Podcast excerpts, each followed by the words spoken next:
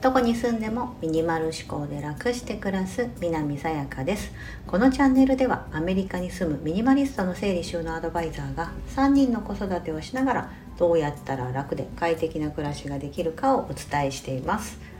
今日はミニマリストの継続力というお話をしたいと思います。私自称ミニマリストです。5人家族なんですけど、まあ、私が管理できる範囲のものであれば物は非常に少ない方かなと思ってるんですけどこのまあ私がやってるというか最近やっていて感じるその継続力のところをお話ししたいなと思います。あの三日坊主という言葉があるように人は誰でもなかなか続かないやろうと意気込んで始めても続かないっていうことが往々にしてあると思います。私ももちろんあります。私でいけば特にダイエットかな。なんかもう万年ダイエットしてますね。もうなんか生まれてからこの方 ずっとかなみたいな感じなんですけど。うんとまあそれはだから自分の中で原因は分かっているんですけどその甘いものが好き好きでねそのコーヒーとチョコレートがもうほんと好きでなんかそれをやめたらいいんだろうけどなんかついちょっと小腹が空いたら夜とかね寝る前にあなんか小腹空いたと思ったらアーモンドチョコレートかじっちゃうとかもう絶対痩せないですよ なんかそういう風にやっちゃうんで原因分かってますしなんかちょっと運動不足だったりするんでそう。だからそこででもまあ継続なかなかできてないなって実感はあるんですけどでも他のとこで行けば例えばこのスタンド FM も、えー、と8月の1日から始めて、えー、と今11月ももうすぐ終わりますよね11月が。なのでまあ4ヶ月ほどは毎日配信ということで継続できてるっていうこととあとはあの私は今仕事は会社員としてやってないんですがフリーランスで整理収納アドバイザーとしてやっていてインスタグラムの方であの、まあ、そういったこととかもいろいろ公開してるんですけどこれも、うんとまあ、1年ぐらいかなあの1年以上前はですねちょっとだいぶお休みしてる期間があったのでアカウント自体開けたのは多分2年近く前なんですけど、まあ、1年ぐらいかなここ1年ぐらいは何かしらこうコンスタントに更新していて、まあ、継続しているっていうような感じになります。まあ、でもあのこれ私の仕事の一つの一つの仕事になってるのでインスタグラムというのは。あのそこからやっぱりあのサービスのお申し込みが入ったりとか何か他のお仕事の依頼が来たりとかっていうふうにつながっているのであの、まあ、これを一つの仕事みたいな感じでやっていってるんですがなんかこう、まあ、こういう配信活動とかもそうですけどもうその自分の自己啓発みたいなところも継続するって難しいですよね。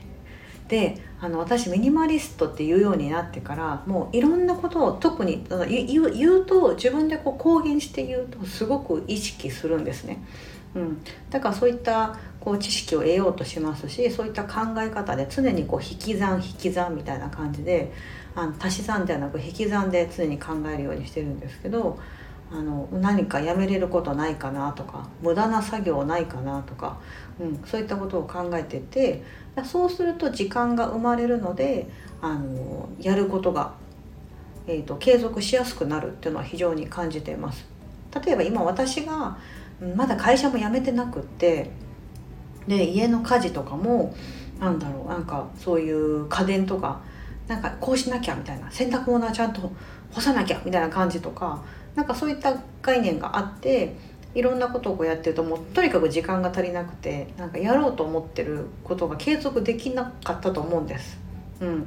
例えばインスタグラムも一つの例ですけど会社を辞めたからこそやっぱりこう一つこう排水の陣じゃないですけどあもうここでちゃんとやっていかないもうその大きなね仕事を辞めるっていうその今までの自分の多分6割ぐらいの時間を占めてたようなものがなくなったっていうのもあってじゃあその空いた時間で何をするかってなった時に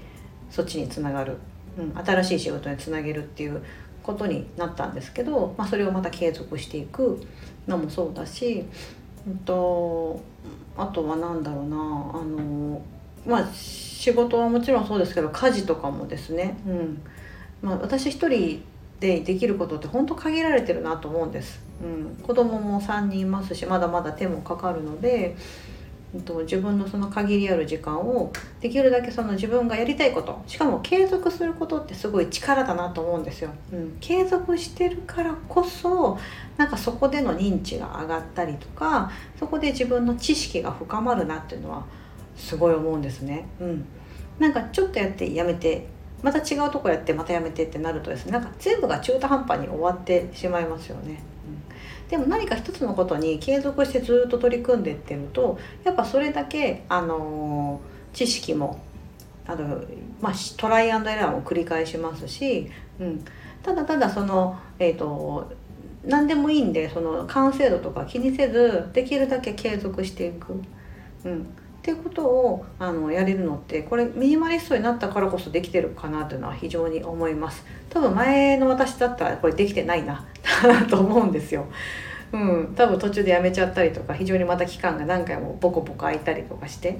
結局中途半端な形になってて。で中途半端になると嫌に嫌になるじゃないですか自分で。余計に嫌になってしまうと思うので、うん、そうするとこうやめ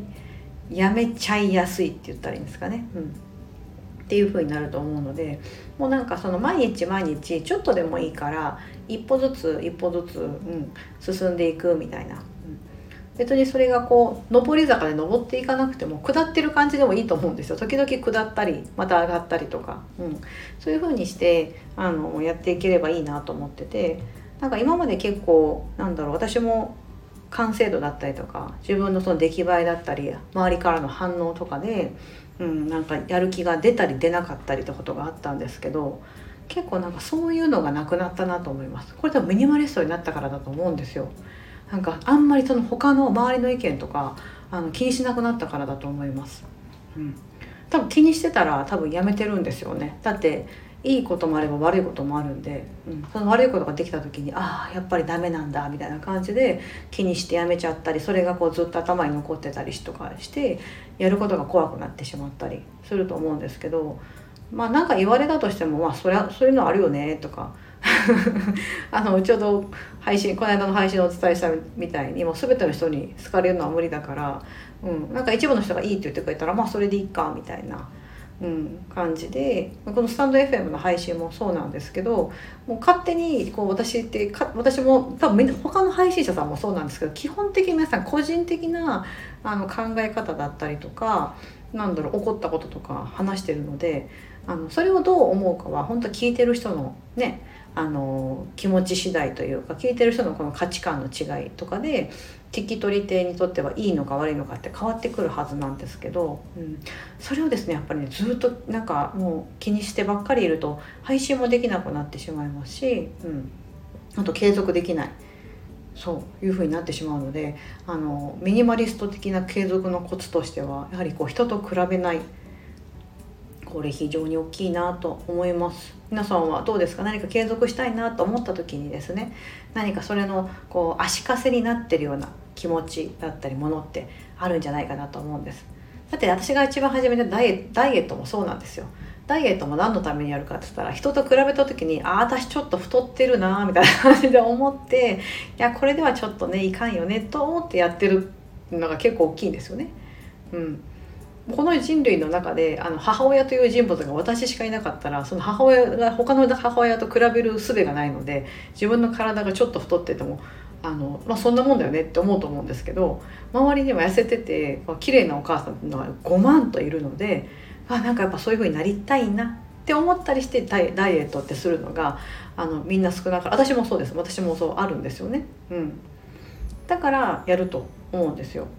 だからそのミニマリストになって、えーと、本当に人と比べてないかって言ったらそんなことはなくって一切比べてませんなんてことは言えなくってやっぱ多少比べちゃってるんですよ。でもまあそうすることでより良い自分になれるのかなと思うので悪いことではないと思うんですよね。ネガティブな意味ではなくて。なのでその継続するために継続したいなと思った時にあの何かその他人の意見とかそういったことに振り回されずいろんなものをこそぎ落としてやることを絞るってことも非常に継続力にはつながると思います。あれもこれもそれもやってて全部継続しようと思うとすごく